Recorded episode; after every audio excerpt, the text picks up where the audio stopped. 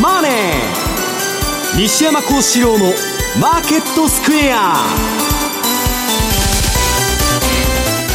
こんにちは西山幸四郎と。こんにちはマネースクエアの津田隆光と。こんにちはアシスタントの若林理香です。ここからの時間はザ・マネーフライデー西山幸四郎のマーケットスクエアをお送りしていますさあ今日大引けの日経平均株価は3日ぶりの反発となりました。一時300円以上下げる場面もあったんですが結局プラスで引けてます。72円高。2万8892円と。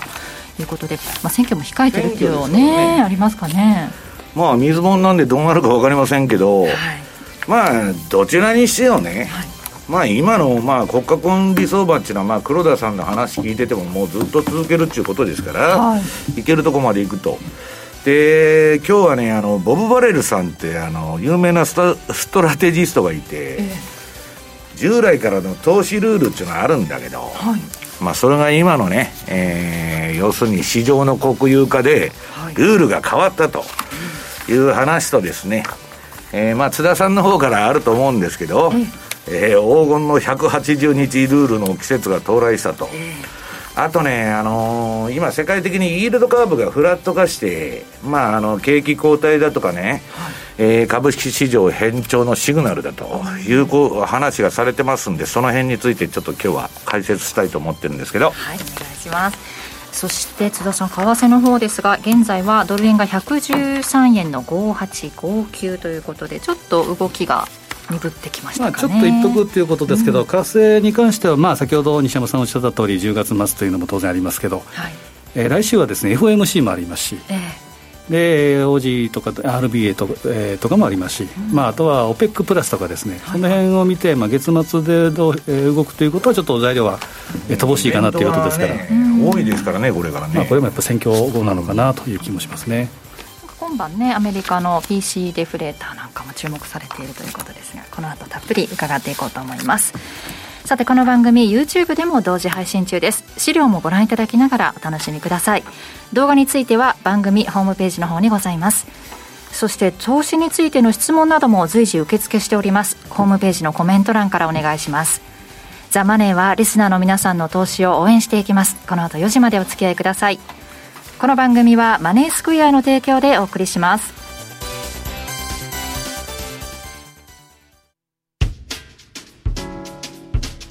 お聞きの放送はラジオ日経です。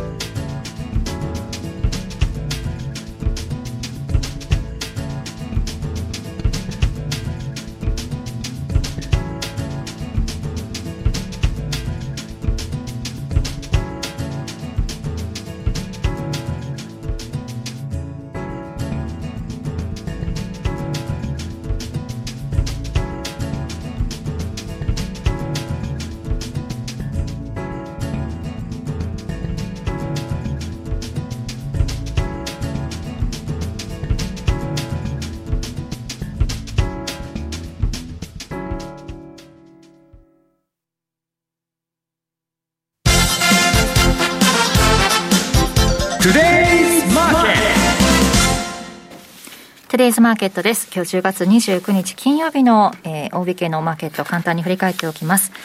日経平均株価大引けは3日ぶりの反発となりました。72円60銭高い28,892円69銭。トピックスはプラス1.52ポイントで2001.18でした。そして為替です。現在ドル円が113円の6061。ユーロ円が132円の5156、そしてユーロドルが1.16、6568での推移となっています。ではまず為替の振り返り、津田さんお願いします。はい、まあ振り返りという言いましても、今日は10月最終営業日ということで、でね。はいはい。えーまあ、今週の M2TV もそうですし、あとは先週のラジオでもそうですし、えー、西山さんにもですね黄金の180日とい。うことでお話をして,、していただいて、で私も個人的には昨日ですね M2TV でお話をしたんですけど、うん。やっぱりこれを話したいなということで、まず資料、えーまあ、一番その通りなんですけど、えー、黄金の180日、まあ、黄金の半年間が毎年この時期を、うん、えー、言ってますけれども、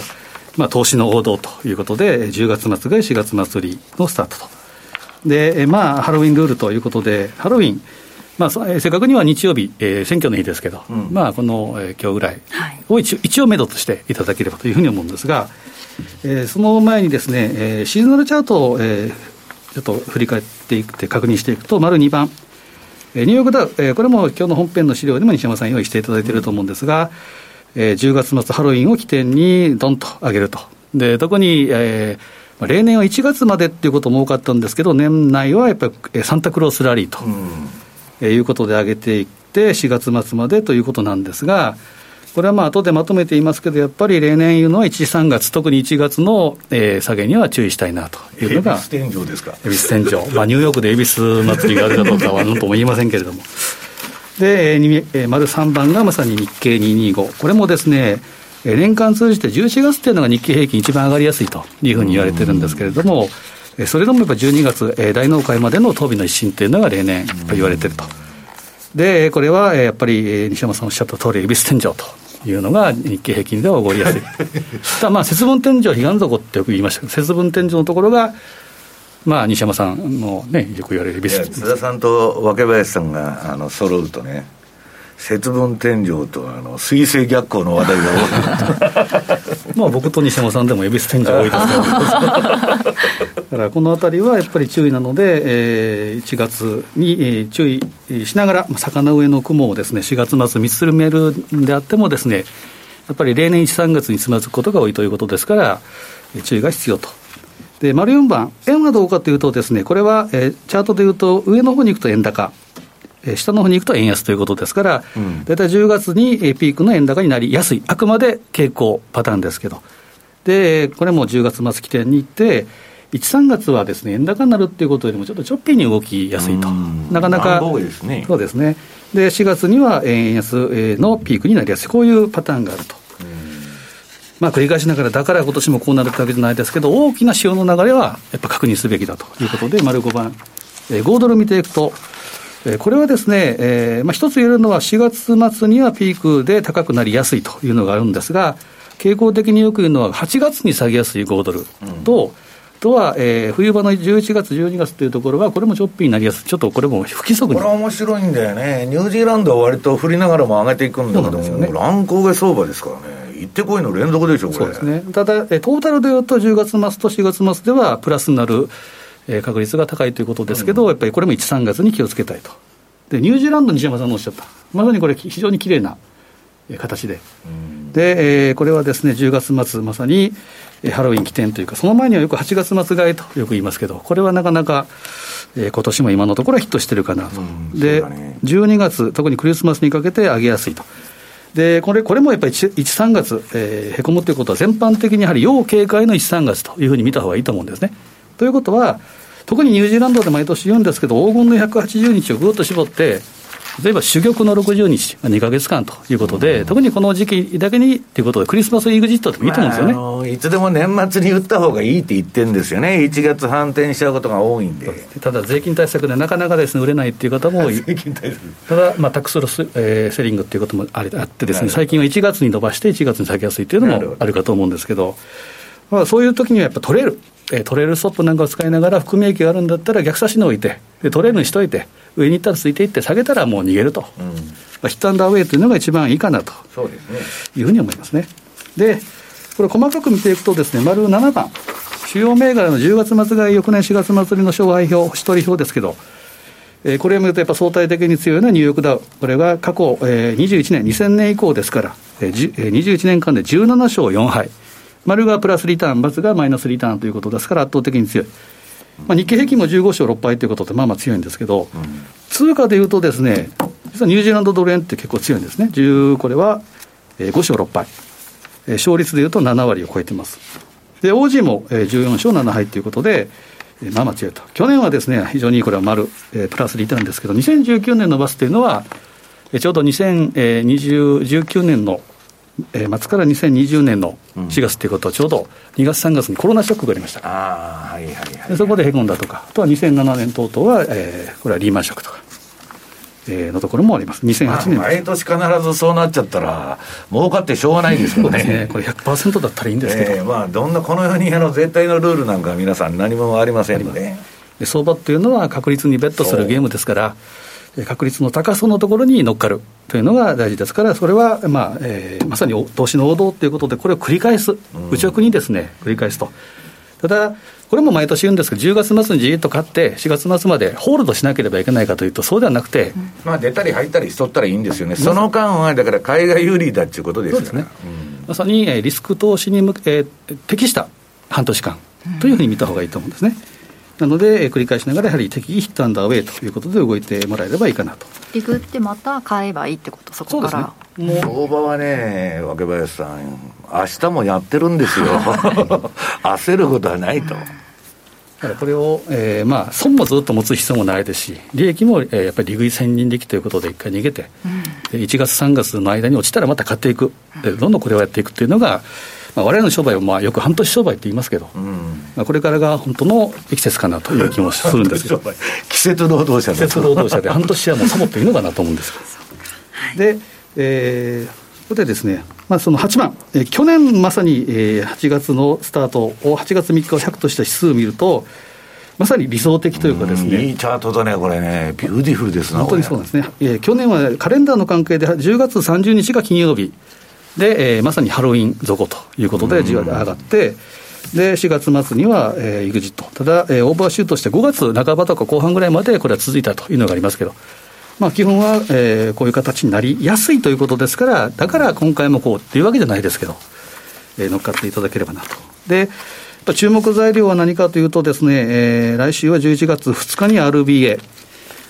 まあ、利上げとかテーパリングという話はないですけど、イールド株コントロールなしはフォワードガイダンスに変化があるのかどうか、このあたりが OG は注目だけど結局あの、金利上がってきても、今度抑えなかったとか言って、オーストラリアも言われてるじゃないですか。だからまあ結局いくら利上げしないって言ってても、インフレとかになってきたら、それは市場がね、勝手に金利上がっていきますから。まさに今、商品高、えー、まあ原油なんかも高いですし、すべて高いですけど、やっぱ物流が滞ってるっていうのはですね、バルチック海運数なんかとにかく強いですから、港に荷物積んで入れない、まあ、人員不足もありますし、コロナの検査もありますし、ロサンゼルスなりサンフランシスコなり、とにかく船がどんどん並んでるっていう話ですから、しばらくは物流不足。これが続きそうだなというふうに思います。はい、で、えー、とはですね、11月2日、3日が FOMC。で、おそらくこれで12月のテーパリングを開始するだろうというふうに言われてますけど、まあ、このあたりが注目。で、11月4日が OPEC プラスの会合。これも増産云々ということですけど、ちょっと国によってはまだ違うんですけど、増産、えー、の縮小と、まあ、増産しようにもね、タンクがいりますから、原油の場合はね。まあ、ここはアンチエンジじゃないかなというふうに今のところは言われてます。ただまた変わってくるかもしれませんけど。まあ、えー、据え置き、えー、もしくは変わらないということになると、もう一段原油が上がってくる可能性もあります。で、BOE が同じ日にやって、11月5日に雇用統計。まあ、来週はですね、中銀会合、あと OPEC、この辺が、えー、注目かなと。で、最後やはり注目は3月、えー、10月31日、ハロウィンの日に衆院選挙があると。で、まあ、465の議席、衆院の過半数は233の椅子取りゲームということなんですけど、えー、解散前の自公の議席が305。で、安定多数が244。で、絶対多数が261。圧倒的多数が310。3分の2ですから。まあ、今回減らすだろうというふうに言われてますけど、え仮に安定多数の244を割り込むような動きがあると、月曜日、え株安なり、え円高なりということで、え窓開けという可能性もゼロじゃないということですから、この辺はですね、選挙、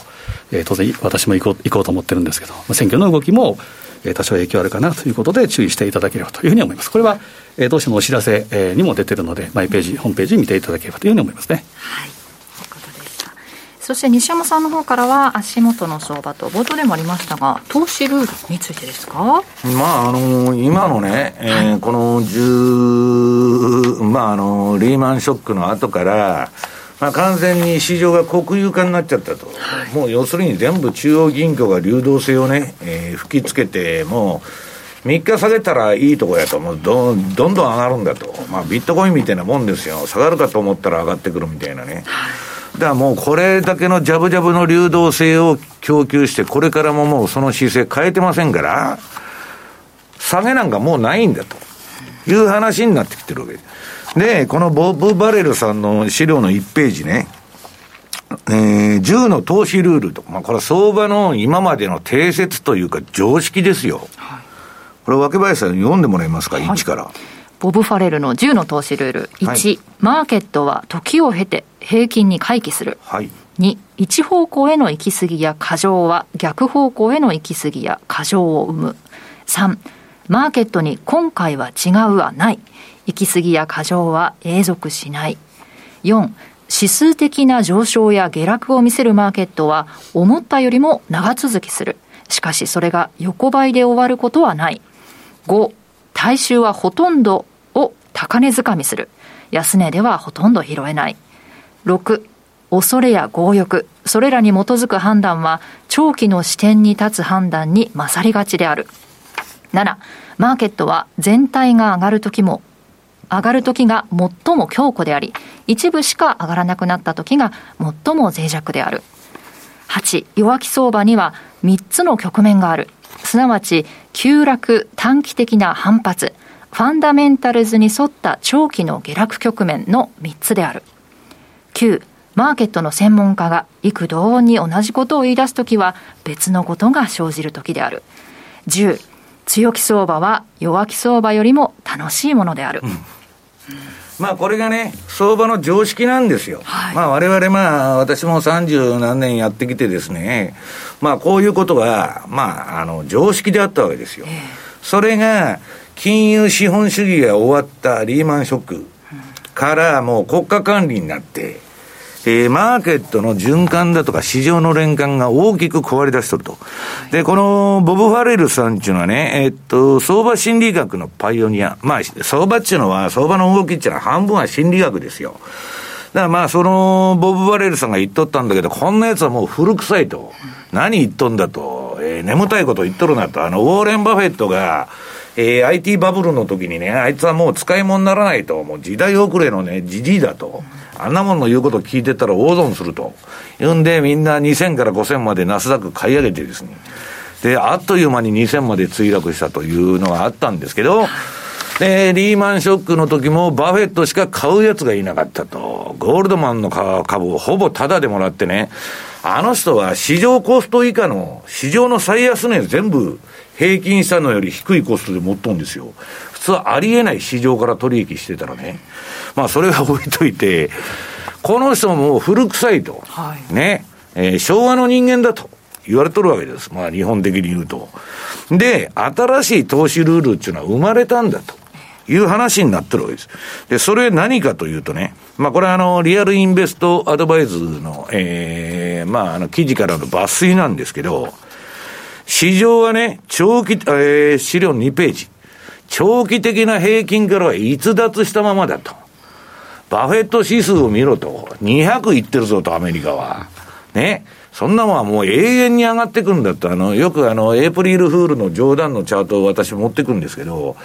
二度と、えー、暴落なんかないんだと。なぜなら、えー、日銀とか FRB とか政府が管理してる相場だから、すぐに対応すると。まあ、それが中央銀行プットですよね。そういう話がまことしやかに、で、それ10年もやってると、まあ、近年の相場っていうのは7年から、えー、10年に1回暴落するっていうのがね、えー、FRB もレポート書いてて定説だったんですけど、もう13、4年上げとると。これはね、かなりエクステンションしてんだけど、もう下げはないんだから、これから20年でも30年でも、と、株っていうのは買ってほったらかしといたらいいんだという話になってくるわけで、別に勉強なんかする必要ねえと。インデックス買ってね、ほったらかしといて一生死ぬまで持ってたらいいと。いうことになっちゃうわけです。と誰も働かなくていいと。株は永遠に上がるわけですから、皆さん。働く必要もないと。何のために働いてんだという世の中になってるわけです。で、それが、えー、一番その過激な動きをしとるのはロビン・フッダー。株は上がるしかないということを言ってるわけです。で、新しいルールの2は、一方向の、えー、上向きの過剰は、より多くの過剰につながると。要するにですね、低金利過剰流動性、そしてモバイル取引アプリ、アプリがあれば株を買わない理由はないんだと。コロナであれ何であれ、暇だったらゲームか株するしかないと言っとるわけですよ。で、えー、今回は違うはないと。要するにですね、過剰が永続的中央銀行と国家が管理してますんで、今回は違うっていうのは、あの、もう、あの、古いと。それみんなが言うんだけど、永久に上がるんだから、そんなこと考えてるだけ時間の無駄だと。いう話なんですね。で、低金利が続く限り、FRB は流動性を供給すると。そりゃそうですね。低金利が続くってことはインフレにならないってことですから、いくらでも輪電気回せると。これは MMT 理論です。で、4番目、金、急速に上昇している市場はあなたが思ってる以上に高くなってるが、さらに高くなると。ね。高値を買って、さらに高値を売る人ばっかりだと。で、それの循環が永久に続くんだと。なんか、あの、永久運動期間っていうのはエネルギーの法則でないんですけど、必ずエネルギーっていうのはね、あれすんだけど、そういうね、もう上がるしかないという、えー、ルールだと。で、まあ、その理論が全部吹っ飛んだと。で、大衆はトップを購入し、さらに次のトップでまた買うんだと。要するに、えー、素人とかね、大衆っていうのは、あの、わーっと株式市場に、あの、伝統に群がる虫のように集まってきた時は天井と言われてんだけど、いや、それは天井じゃないと。さらに上がる、あのー、合図なんだと。いう話になってきてるわけです。で、えー恐れと欲は全て重要と。要するに乗り遅れたらダメなんだと。もう常に相場に乗っ取れと。ね、買い柄ですよ、もちろん。で、えー、7番目が FRB がシステムに流動性を注入している限り市場は最強と。まあこれは今の国家管理相場ですね、私が言ってる。国が運営してるのに下がるわけがないと。ね、下がったらすぐ、今テーパリングって言ってますけど、量的緩和するに決まってるじゃねえかと。ね、コロナでもないのに、レポ金利が上がったっつってね、QE 再開したのと一緒で、まあ何かに、あの、理由つけて、なんかで、まああの、全部やるんだと、そういうことをね。えー、で、あとはベ、えー、っと、次の白の4ページ、8番。ベアマーケットにアップ、アップ、アップの最3段階があると。要するに弱気市場でも上がるしかないんだと。もうわけのわからない話ですよね。えー、ベア市場っていうのはね、皆さん存在しないんです、このように。当たり前じゃないですか、国が買っとるんですから、どうやったら下がるんだと。ね。えー、いう話でですね、えー、FRB は何兆ドルもの流動性を流入することによって市場の暴落を止めることを考えているということで、まあ、あの、どういうんですか、FRB がいる限りですね、株はもう二度と下がらないんだという話になってますと。で、すべてが、すべての評論家が同意同意する場合、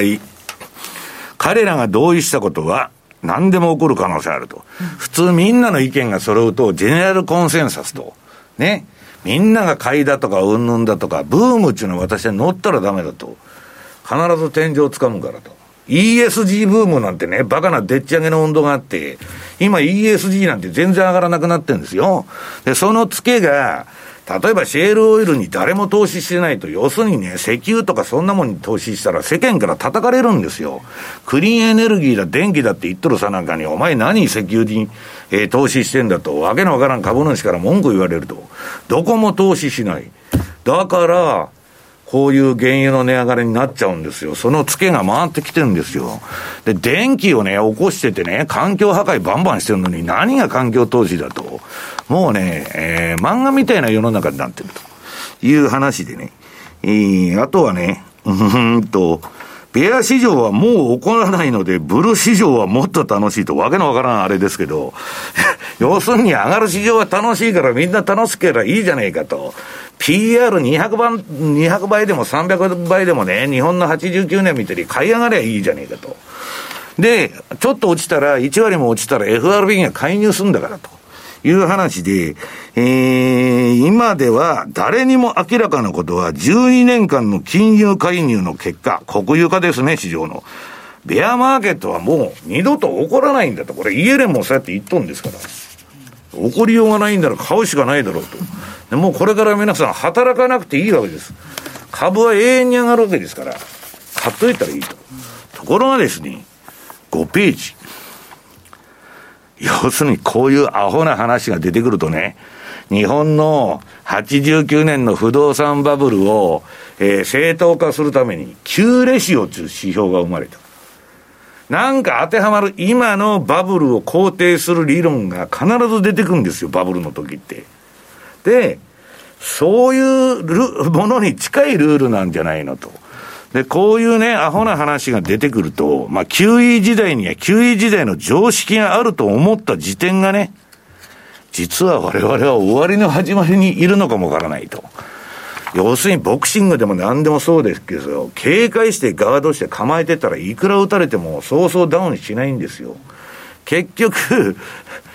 大丈夫だ大丈夫だと舐めててバーッと行くと、突っ込んでいくとカウンターパンチもらって KO されちゃうと。それと一緒でですね、時代が変わっても人間がやってることはいつでも一緒なんです。で、中央銀行っていうのは無能ですから、まあ、金持ってますんで、十何年間続いてますけど、まあ、いつあの失敗するか分かんないということだと私は思うんですね。はい後半またマーケットのお話を伺っていこうと思います。はい、以上、トゥデイズマーケットでした。マネースクエア。5ドルニュージーランドドル、通称 OJ9 位は、このほど取扱い開始1周年を迎えました。多くのお客様に運用いただき、当社で人気ナンバーワン通貨ペアとなった OG9 位。マネースクエアでは、お客様への感謝の気持ちを込めて、OG9 位取扱い開始1周年記念感謝祭と題し、スペシャルな企画を3つご用意いたしました。特設ページで詳しくご案内しておりますので、ぜひマネースクエアのホームページからご覧ください。まだ OG9 位のトラリピ運用未経験の方、マネースクエアの口座をお持ちでないという方、この機会にぜひ OG9 位でのお取引スタートをご検討ください。また、すでに運用中の方は、OG9 位にプラスオンで、ユーロポンドのお取引をぜひご検討ください。特設ページでは、OG9 位の魅力に加え、ユーロポンドと合わせて運用するメリットについてもご案内しております。さあ、マネースクエアの OG9 位とユーロポンドで資産運用を始めましょう。マネースクエアではこれからもザ・マネー西山幸四郎のマーケットスクエアを通して投資家の皆様を応援いたします。毎日が財産になる株式会社マネースクエア金融商品取引業、関東財務局長、金賞番号第2797号。当社の取扱い商品は、投資元本以上の損失が生じる恐れがあります。契約締結前交付書面をよくご理解された上でお取引ください。お聞きの放送は、ラジオ日経です。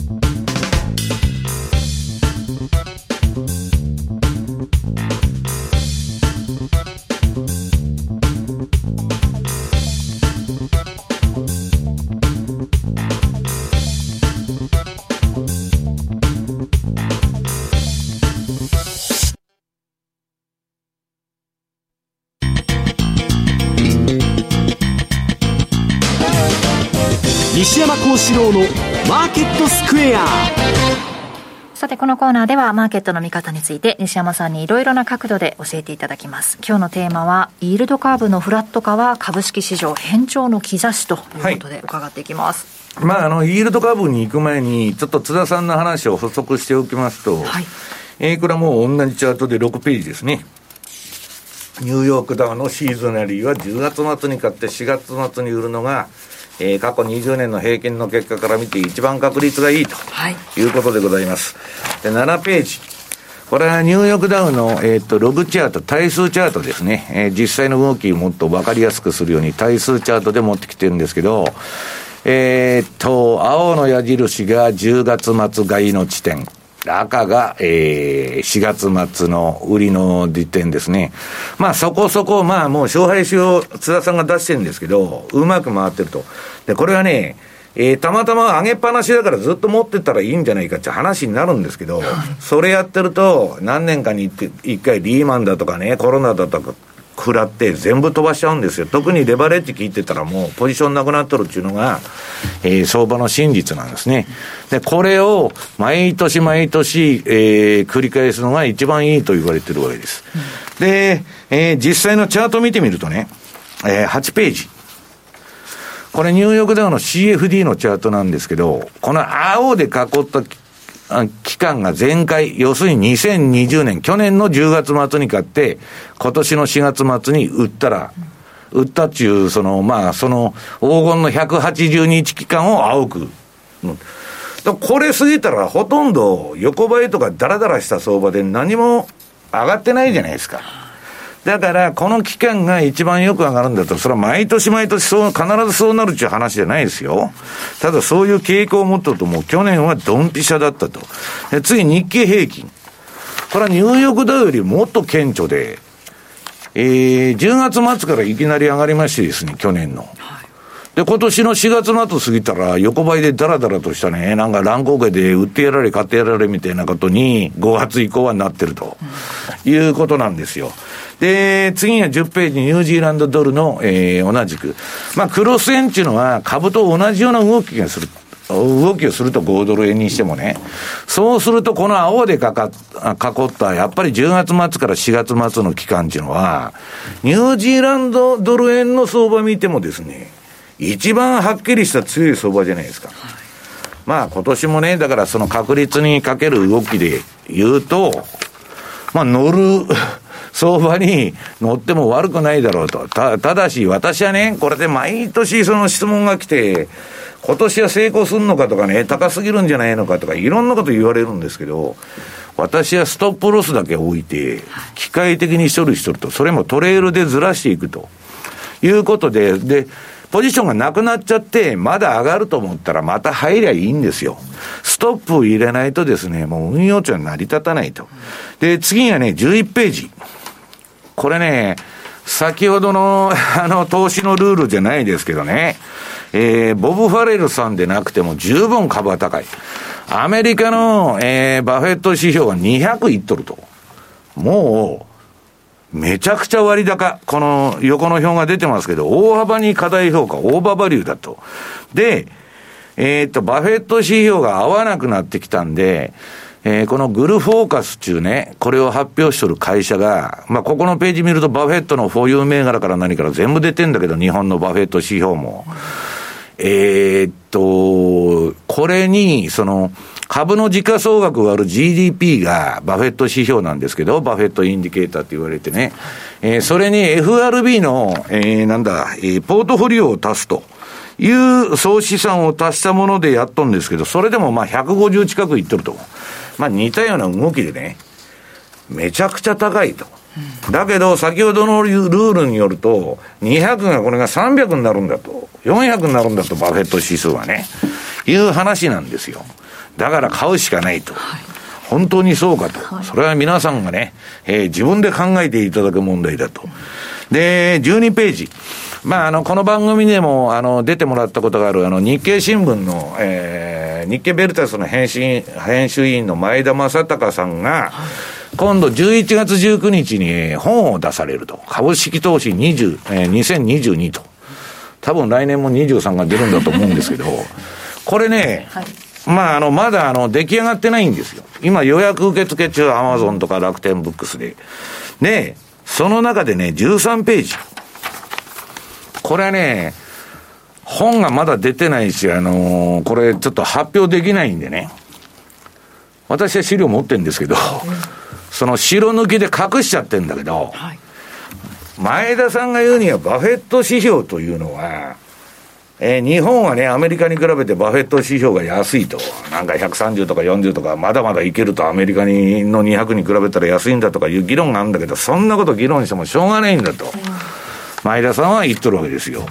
で、世界全体の GDP で世界の株式市場全部集めて、割らなきゃダメだと。で、それはね、これ、かつての IT バブルとかリーマンショックの前とかね、まあこの世界のバフェット指標、世界全体のバフェット指標で見ると、はい、まあある数値がその天井になってるわけですよ。で、今そっからね、だいぶ高いところにあるんだけど、まあそれはね、この本を、えー、日経プレミアシリーズって新書でこの前、今度出ますんで、えー、またまあ番組にも来てもらおうと思ってるんですけど、ラジオ日経のなんか番組に来てもらおうと思ってるんですけど、990円ですんで、興味のある方は皆さん買ってくださいと。来年のね、はい。で、イールドカーブの話をしたいんですけどね。はい、これ、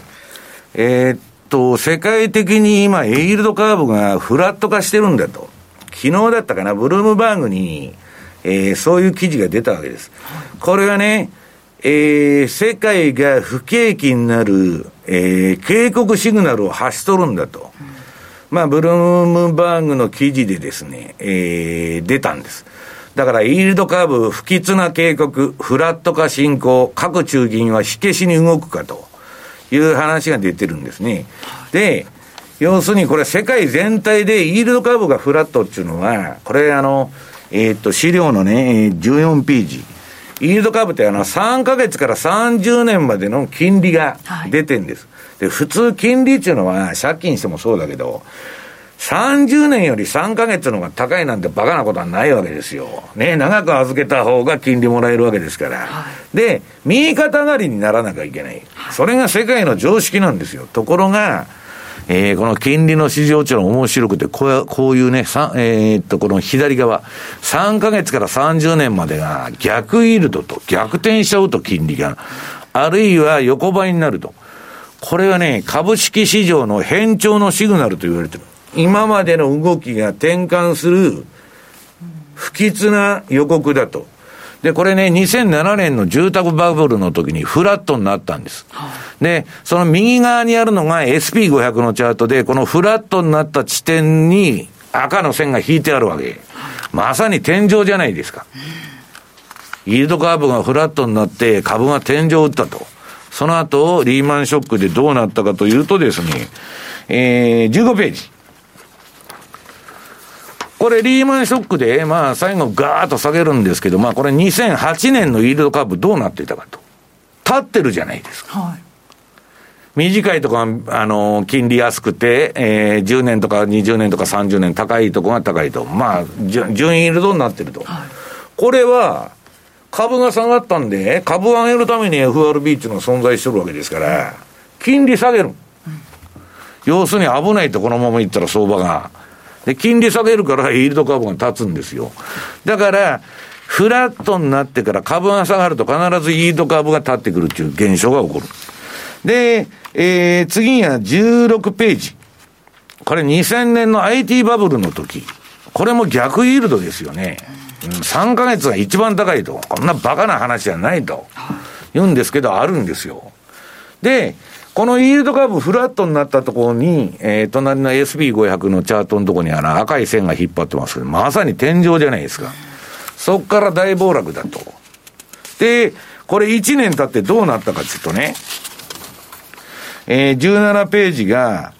えー、2001年の IT バブル崩壊。まあ、2年ほど下げるんですけど、これ立ってるじゃないですか、イールドカーブが。だから、これは、当局が短期金利、あ政策金利下げるから、こういうあれになるんです。で、今、イードカーブが警告を発しとると言われてるんですけど、じゃあ18ページ。これ、昨日のニューヨーク市場のほやほやの今のイールドカーブどうなってるのかと。ね。SP500 はまさに史上最高値ですよ。で、イールドカーブはこれ一応立っとるじゃないですか。で、これがこれからスタグフレーションだ、インフレだ、そらなんだっつって金利上げなかった物価がね、食料がむちゃくちゃ上がっとると、えー、何から何まで値段が上がっとると、給料もね、めちゃくちゃ上がっとると。そうすると、政策金利引き上げっていくとね、短期とか上がってくる。で、長期は不景気だから、先行き、こんなんあかんわと。上がらないわけですよ。そうすると寝ちゃうと。と、もしかしたら、ドスンと。来るのかもわかんないと。まだだからこれはアメリカのイールドカーブを見ててもね、まだまあ、始まったばかりと。いうようなね、えー、感じを受けるんですよ。で、これ、イールドカーブフラットになったって2018年かなんかにもちょっとなったんですけど、その時も株がボーンと急落して、だからこれはね、あのー、その、今までは相場のね、天井のね、えー、予告のインディケーターだったわけです。ところが、さっき言いましたように、あの、ボブ・ファレルのね、投資のルールで言うとそうなんですけど、はい、もうこんなもん古いんだと。ね。今や、そんなもんね、あの、また、い、あの、FRB が金融緩和するから、大丈夫だってみんな言っとるんですよ。だけどね、皆さん、インフレとかスタグフレーションになっちゃったら、利下げもできないし、量的緩和っていうか、その QE なんてできないんですよ。はい、それがいつ来るかと。だから、崩壊しないバブルなんてないんですよ。だから、そのさっき言ったね、平均回帰の動きっていうのはね、はい、例えば今、バブルのピークだとしましょう。それが100だとしましょう。で、例えば130とか150まで市場が買われちゃってると。うん、と、バブルの勝ってのピークが100なのに、150まで例えば買われとったとして、まあ130でもいいや。それがね、100に戻ってもバブルですよ、まだ。はい、だ例えばそれが80とか落ちたら、簡単に半値になっちゃうんです。だから私はね、あの、えっと、その、このアフガニスタンの撤退、はい、20年ね、えー、へばりついててアメリカが、1日で陥落しとるんですよ。で、あの、なんだっけ、中国の恒大集団、飛ぶ鳥を落とす勢いじゃないですか。ね、世界でね、えー、有数の金持ちになったと。今日もお金は払ったみたいですいや、あの、家担保に入れて払ってますから、あの、利払いですからね、まだあの、償還じゃないですから。だから、要するに、レバレッジかけてイケイケどんどんで相場やってるといいんだけど、はい、ひとたびアゲンスト、アゲンスト、逆風が吹くとね、アゲンストの風が吹くと、極めて脆い構造だと。で、市場で言ったら、確かに FRB とか国が管理してるんだから、株なんか上がるしかないと。それはその通りなんですよ。だけど、その、国家管理って言っても、インフレになったら、もう何もできない。で、リーマンショックはまだ良かったんですよ、皆さん。民間の損を中央銀行が肩代わりしたと。はい、今度は中央銀行が飛ぶわけですから、飛ばし先がないんです、もう。だから、相場はね、えー、今日は10月末買い、4月末売りって言ってるんですけど、ストップだけは絶対に置いておかないとダメだということなんですね。以上、FX マーケットスクエアでした。お聞きの放送は、ラジオ日経です。